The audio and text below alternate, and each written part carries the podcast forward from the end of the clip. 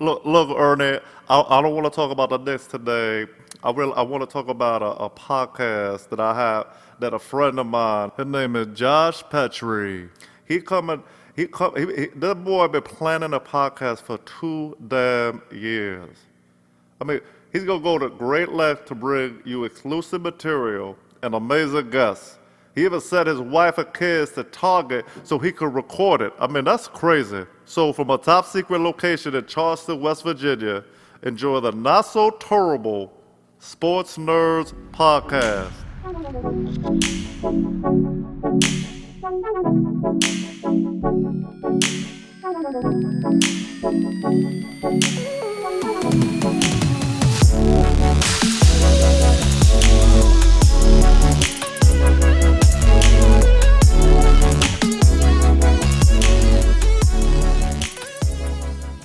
Now your host, my daddy, Josh Petrie. What's going on, everybody? Welcome to the Sports Nerds Podcast, episode two. I just wanted to take a second to say thank you to everyone who listened to episode one. And I really appreciate all the kind words and messages telling me that you thought it sounded great and you really appreciate what I'm trying to bring to this bring to this area and beyond. So I appreciate you guys so much. I hope you continue to stay with me throughout the future of this podcast. I had the privilege this weekend of going up to Morgantown to cover the WVU Texas Tech game. Uh, as you know, it was a great, great game, a huge win for WVU and the program. Probably one of the greatest wins of all time. Um, but there's one thing that, that really stands out. It's the amount of people that left, and it's getting a lot of ten- attention on social media and things like that for the amount of people that left. It was a 60,000 plus sold out game, and by the fourth quarter, you had thousands and thousands of people who had already left the game. You know, when WVU got down, it's a common occurrence. You know, it happens. It's happened before, but it's really gaining a lot of attention this time. Uh, once again, the student section arrived late, left early. This happens all the time. Uh, it may sound harsh, but I believe it's time to to really look into reducing the amount of tickets that we give to the student section, because like I mentioned in episode one, you've got a lot of people that would give an arm or a leg to go to Morgantown to watch WVU play ball that just doesn't have the means to to do so. And you know, I think some of these kids are taking it for granted, and they're going to look back and, wish when they're working their nine to five, they're going to look back and wish maybe they would have stayed for the duration of the game and enjoyed themselves. But this continues to be an issue, so it's really something that that needs to be looked into. The basis of college football and basketball is really built on the the college bands and the fans and things like that coming, keeping their butts in the seats, supporting the team win or lose throughout the game, and conducting themselves with uh, in a professional manner. So, like I said, I think it's something that needs to be looked into. For the game itself, WVU overcame the second largest deficit of 18 points, and we scored 29 unanswered points to, to win this game. Before the game, you've seen a scuffle break out between Texas Tech and WVU, and anytime you see this, it seems like you're going to see a penalty-filled game. There was 15 penalties in the first half. I don't even know the number in the second half, but it got to a point where it seemed like every play there was a flag being thrown. But you know, this I think this set the tone for the first half. Referees didn't want the game to get out of hand. They wanted to keep control of the game, so I believe it took a lot of wind out of ourselves with all these penalties. And Texas Tech had a ton of penalties as well. We came out flat. We came out with no passion. Uh, we came out soft. You know, it was it was a three and out to start the game, which really took the wind out of ourselves and set the tone for that first half. We couldn't get anything going. Uh, you know, I place a little bit of blame on the play calling. I think you can only do so many dives and draws and rely on the deep ball. I think the slants and the, short posts and things like that and the outs. I think I think those routes work, and I, I don't know why we kind of got away from those uh, like we did. Um, but Texas Tech came in ready to play. They came in losing three straight to WVU, and even like Dana said in the press conference after the game, it meant a lot to them to get this win. So they really came out came out ready to play. But uh, once again, David Sills and Will Grier had an answer for the opposing team. Uh, this is week in and week out. David Sills has 12 touchdowns already, and he's second only to Stedman Bailey with 25, which really says something for this guy. Everybody knows his story with committing to USC at like 13 years old, coming to WVU, leaving WVU, coming back, you know, uh, being turned into a wide receiver. This guy, it's halfway through the season, and he's on pace to beat Stedman Bailey's record, as I mentioned, 25. Will Grier has thrown for 350 yards in every game but one, which he threw for 334 yards. So, anytime there's a Heisman discussion, I think you need to give these guys give these guys a little credit. They maybe need to be in that discussion as of right now. Um, David Sills may not be the, the best receiver in the world, even though the numbers really show that he's the best in the country right now. But uh, this guy, he may not be the best route runner, but he finds ways to get open. Uh, I do believe he could work on his getting to his highest point to catch the ball. He lets a lot of balls come into his body. I think he needs to get his hands out, and uh, he'll learn this. You know, they're really, really, really doing a great job with him, turning him into a wide receiver. Will Grier, you got an NFL talent QB back there, and it's not often that we have that at W of this caliber already, especially for this guy. He's already one of the best quarterbacks, even if the season ended today. I think he's one of the best QBs that we've ever had. Um, you know, like I said, the, the, turning point of this game, Ka'Raun White, it was his coming out party. You were waiting on him to really have a huge game like he had. I think his touchdown in the back of the end zone and the two point conversion was a turning point for this game. That that got the crowd into it. You know, the crowd that stayed.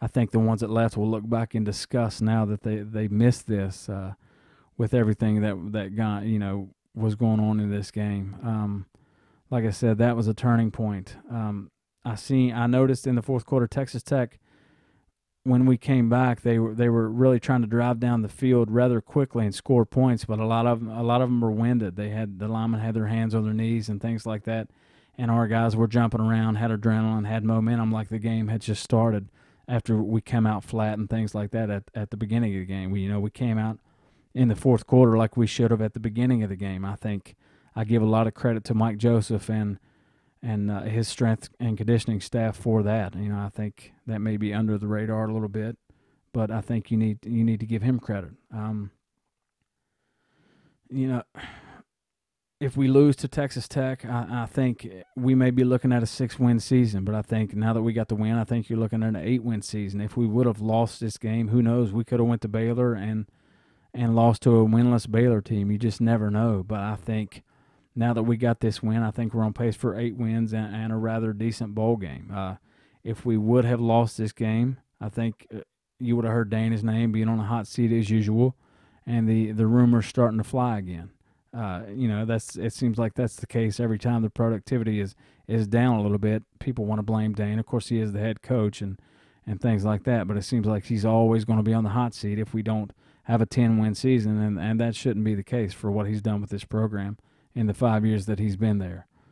But uh, when you look at the team, you look at the defense being young. Everybody knows the defense is young. Our offense has all the firepower in the world. But uh, with a young defense, you also look at our two losses. We could easily be six and zero oh right now. A lot of people don't realize this because, you know, with our two losses, our two losses are uh, with a combined 12 points against quality opponents in TCU and Virginia Tech. So that really says something about this WVU ball team with playing from here on out with heart and passion. So so we'll have to see what they do. But like I said, a lot of credit to Mike Joseph and his staff for this game for you know for the strength and conditioning and it was a huge win for this program. We really, really needed this win. We set up four and two right now. We're going into a winless Baylor team, so we'll see how the season plays out from here. Okay, for the ones that are friends with me on Facebook, you see my my rant last week about the Cleveland Browns. For the ones that are not familiar with the whole Browns debacle, I'll let you in on a little secret. Uh, I don't, you know, the Browns. I don't have a problem with the Browns stadium staff. I don't have the problem with the, the players or anything like that. I've said for years that the whole the Browns' problem lies in the front office. Uh, for example, this year, you know, your quarterbacks, you have Hogan, you have uh, DeShone Kizer, and whoever the other guy is. Um, you know, didn't want to bring in a veteran QB to mentor these guys and you know now they're sitting at 0 and 6. They may not win a game this season. Like I said, the problem I've said it for years. I think the problem lies in the front office. They they just can't get things right. Apparently that trickles down to the media relations department. And I say this because I could care less if I ever go back and cover a Cleveland Browns game in my life. You know, by the way, I, am a Cavs fan, so if I go to Cleveland, it'll be for the Cavs. Absolutely love Cleveland, but the whole Browns, what they did is absolutely unacceptable. Um, was granted credentials to cover the Jets and Browns game last week. Had been working to cover the Browns game, you know, trying to cover a Browns game for a while because three and a half hours away, fairly close. I'm known to travel anywhere to cover an event. You know, would like to stay local some. I consider the Browns three and a half hours away. I consider that local, up and back. Got up early on that Sunday, as I always do when I go up and cover places that I've never covered before, so I can get there, find parking, find the media tent, um, you know, make my way to the press box, and just get in the flow of how everything's working, find everything at that facility. So, like I said, got up early, three and a half hour drive. Good thing I didn't fly to this one. Uh, made my way there, found parking over by the lake, ask, find the media tent. I get to the media tent. I talk to the guy there. He says, We can't, you know, what organization are you from? So I tell him, he says, We can't find your pass. It's not here. Now, this is a common occurrence. It's, it's not the first time it's happened. It happens all the time. It's happened at WVU, you know, among a couple other places. Fairly common, not a big deal. Um, text the Browns guy. The Browns guy comes back and says, "Oh, you were denied for the Jets and Browns game." And I said, "No, that's absolutely not the case because all this was set in stone. I had my two confirmation emails. They say approved. I wouldn't have made my way here, obviously, you know, if I was denied for this game." He says, "Okay, let me talk to him again. Let me see if there's anything I can do." This guy sends an intern down and tells me he's sorry for the inconvenience. There's absolutely nothing they can do. Uh, I was, in fact, denied for this week. There must be a glitch in the system because I had sent my Browns guy a picture of the emails that he sent me, and he is saying that they were denied, but the emails, in fact, say approved. Um, so you know, don't want to make a scene, don't want to lose any kind of credentials to the NFL or anything like that. And they're saying there's absolutely nothing they could do. And I'm like, look, this is not my first rodeo. I know that for lesser games such as Jets and Browns, I know that not a whole lot of local media even come. You know, much less people like me that travel to events like this. And I, I know for a fact the game wasn't sold out. So you could, you know, at the very least put my butt in a seat somewhere and found a way to accommodate me. But the Browns did not try to make this right in any way whatsoever. So, uh, you know, long story short, basically, I made my way to Cleveland to eat at the Harry Bu- eat lunch at the Harry Buffalo by myself, and then just drive back, which was absolutely terrible. You know, six seven hours round trip drive time, which if you know me, you know I can't stand driving anyways. But it's a good thing as far as time, money, and resources that I didn't fly to this event. But the Browns were not budging. Said there's nothing they could do. I called my Cavs guy while I was there. The Cavs were scheduled to play the Wizards at 3:30 that day. Unfortunately, it was in D.C. It wasn't even in Cleveland. I was going to make my time there worthwhile. Go cover the Cavs game at 3:30. The Cavs guy could not believe, you know, could not believe that they they done this to me. He was like, "Wow, I can't believe that they they did not accommodate you at all." So he told me to go above the guy's head and talk to the VP, which, you know, when I got home, I couldn't email from my phone. When I got home, I emailed the Cavs VP from my phone and also emailed the Browns guy. Sent him a couple more pictures of where it said approved, told him this is unacceptable. You know, you guys have got to figure something out and make this right. But they made no effort to do so. Could care less that, you know, that I drove and inconvenienced myself with seven hours or whatever it was drive time to get there just to eat lunch and drive back. You know, so they gave me the whole the whole spiel about they're going to have some meetings and things like this, and they're going to get back with me. But basically, you know, I don't I don't care if I ever come back and cover a Cleveland game in my life. I mentioned that. I just don't want this to happen to someone else like it did me that day. Somebody else may come a little farther. I doubt it being Cleveland, but it could happen. Like I said, I'm a Cavs fan, so not that big of a deal. If I'm in Cleveland, it'll be for the Cavs. But so that was the whole rant with the Browns debacle. Didn't get to cover a game that day, so but it's okay. You know, we'll move on. All right, now it's time for the NFL section of the podcast. Uh, some things I took away from this weekend's NFL games, not only statistically, but you know some personal things that I took away uh, that I'll talk a little bit about. New England quarterback Tom Brady passed for 257 yards with two touchdowns in the Patriots' 24-17 win at the New York Jets. Brady, who has 187 career regular season victories, surpassed Pro Football Hall of Famer Brett Favre with 186 and Peyton Manning with 186 for the most regular season victories by a starting quarterback in NFL history and this guy has 212 career wins, including the postseason, the most all time by a starting QB. Uh, it's kind of refreshing to you know in today's NFL to be watching one of the greatest of all time play the game of football, and I think he's slowly creeping his way up to the number one spot. You know, I might catch some flack on that, so people have different opinions, but that's how I feel. He's at least a number two or three right now. If he if his career ended right now, this guy continues to do it week in week out and wants to play till he's 46, 48 years old. And he, and he said this. Houston rookie quarterback Deshaun Watson threw three touchdown passes in the Texans' 33 17 win over Cleveland. Watson has thrown at least three touchdown passes in three consecutive games and is the first rookie in NFL history to accomplish this. I think Houston Texans have found their QB. They've been looking for one for a while now. This guy doesn't turn the ball over. He doesn't make mistakes. He's got a great internal clock for a QB and I think he has a lot of longevity in the league as long as he th- stays healthy. I think they they've absolutely found their quarterback. Leonard Fournette, running back for the Jacksonville Jaguars. This guy has all the size and speed and intangibles that you want out of a running back as long as he stays healthy. He made the comment, took a lot of flack for this comment a while back, saying that the NFL was easy. You see, week in and week out, he's making the NFL look easy. Jacksonville has a heck of a team, not only on the offensive side of the ball, but on the defensive side of the ball as well. So, you know, Leonard Fournette puts you in the mind of an Adrian Peterson in his prime. So we'll have to see. Time will tell what he's able to do. Uh, this next one pains my soul. The Atlanta Falcons blew another second half lead. For anybody who's not an Atlanta Falcons fan, you know that that's this is what they're starting to be known for. Um, you know, like I said, I'm an Atlanta Falcons fan, a lifelong fan. I've suffered through many three and thirteen seasons, suffered through many second half uh, leads that, you know, were taken away, and one one year last year without doing this, and did it in the worst possible time in the Super Bowl. And we all know that story: twenty-eight to three in the third quarter with two minutes to go, had it wrapped up, lost the lead. And it looks like we're back to our old ways with losing two straight. And we've got New England coming up next week and could possibly, after starting out 3 0, go to 3 and 3. So I had to endure another second half lead. 20 unanswered points by the Miami Dolphins. They won 20 to 17 after being down 17 0 at halftime. Uh, like I said, the Browns, I, I spoke about them earlier. They may never win another game. Doesn't matter to me whether they do or not this season. um, the problem I've said for years lies in the front office. You have to bring in a veteran QB to mentor guys like Kizer and Hogan, but it's not up to me. I could care less. You know their history with NFL quarterbacks. You know they've had twenty some since 1999 or whatever that number is, ungodly number of quarterbacks. So uh, that's all I'll say about the Cleveland Browns.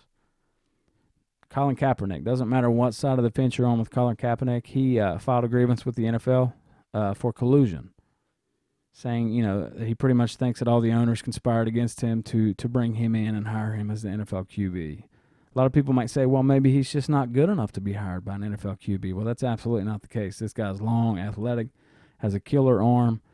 Absolutely no reason why he can't be on an NFL roster somewhere as a th- second or third string quarterback on someone's team. You know, which which brings me to the point of the uh, Green Bay Packers now. Will Green Bay maybe try and bring him in? Green Bay made the you know, they made the statement over the weekend saying that they have no urge to bring in a veteran QB. Veteran QB, they have all the the confidence in the world in their quarterback Brett Hundley out of UCLA, but Hundley just didn't look that good in that game. But we'll have to see what he does. But and also one more thing, will will Green Bay Packers want to bring in maybe, you know, if Tony Romo wants to leave the booth, Tony Romo's a Wisconsin guy, so will they bring him in? Uh, so we'll have to see as the days go by with that, but personally, I don't think they're going to bring in a veteran QB. I think they will stick with Hundley for a while, for two or three weeks. But then, you know, after that, we'll see. But I think some they're going to have to bring somebody in. So uh, we'll we'll see how that goes. Okay, to the NBA now. Very, very, very intriguing off season in the NBA. You had a ton of players jumping ships, some on good terms, some on bad terms. Um, you want to, you know, a lot of questions remain to be answered, and will be answered in the next couple, the coming months. Uh, Carmelo Anthony, Paul George jumping ship to Oklahoma City. You had D Wade and D Rose coming over to Cleveland. Isaiah Thomas, of course, the Isaiah Thomas Kyrie Irving trade. You had Jimmy Butler going to Minnesota, Chris Paul going to Houston. You want to see if these teams can develop that chemistry early. Uh, personally, as far as Carmelo Anthony goes, I think Carmelo Anthony is a chemistry breaker. Uh, if I was a betting man, I would say that even with Oklahoma City's super team, I, I, would say that their win total may decrease this season just because they have Carmelo Anthony on that team. Uh, the Golden State Warriors pretty much made zero changes. Kevin Durant, still the X factor there, was brought in, got him a championship.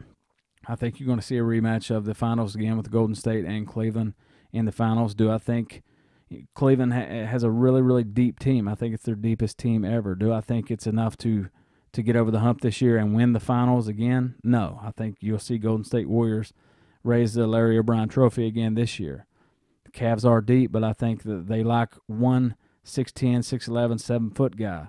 Uh, they're wanting to move Kevin Love down to the five. Kevin Love, as you know, he, he averaged 26 and 12, 23 and 12, whatever it was in Minnesota. When he came over to Cleveland, he gave up those numbers in order to play for a championship contender. Cleveland uh, wanted to put him out on the perimeter, wanted to keep him on the perimeter worked out pretty well, but it, it could work out better. Um, I think anytime he's in the paint, he gets bullied. Uh, when he goes up against guys like DeMarcus Cousins, Andre Drummond, things like that, I think he's absolutely going to get bullied in the paint. So we'll have to see how that goes. The Cavs are going to start D Rose because Isaiah Thomas will not be back from his injury until January, his hip injury. He'll come back in January. So they're going to go with D, Rose starting at point guard. Another question, you know, that needs to be answered Dwyane Wade and LeBron together again in Cleveland, they have their chemistry, but will these guys have chemistry with guys like Isaiah Thomas, Jae Crowder, D Rose? So we'll have to see how that goes. But a lot, a lot of questions remain in the NBA. The season gets started tonight with uh, Kyrie Irving coming back to Cleveland. You want to see how these players will be. Will they be welcomed? Will they be booed? You know, like I said, some left on good terms, some left on bad. So that remains to be seen. But the season gets started tonight. So uh, look out for that. Okay, that'll wrap up Sports Nerds Podcast Episode 2. Thank you guys so much for listening. And Be sure to tune in next week as my guest will be former West Virginia Mountaineer All American turned Minnesota Viking turned actor Grant Wiley. So be sure and tune in for that. And I'll see you guys next week. Thank you so much.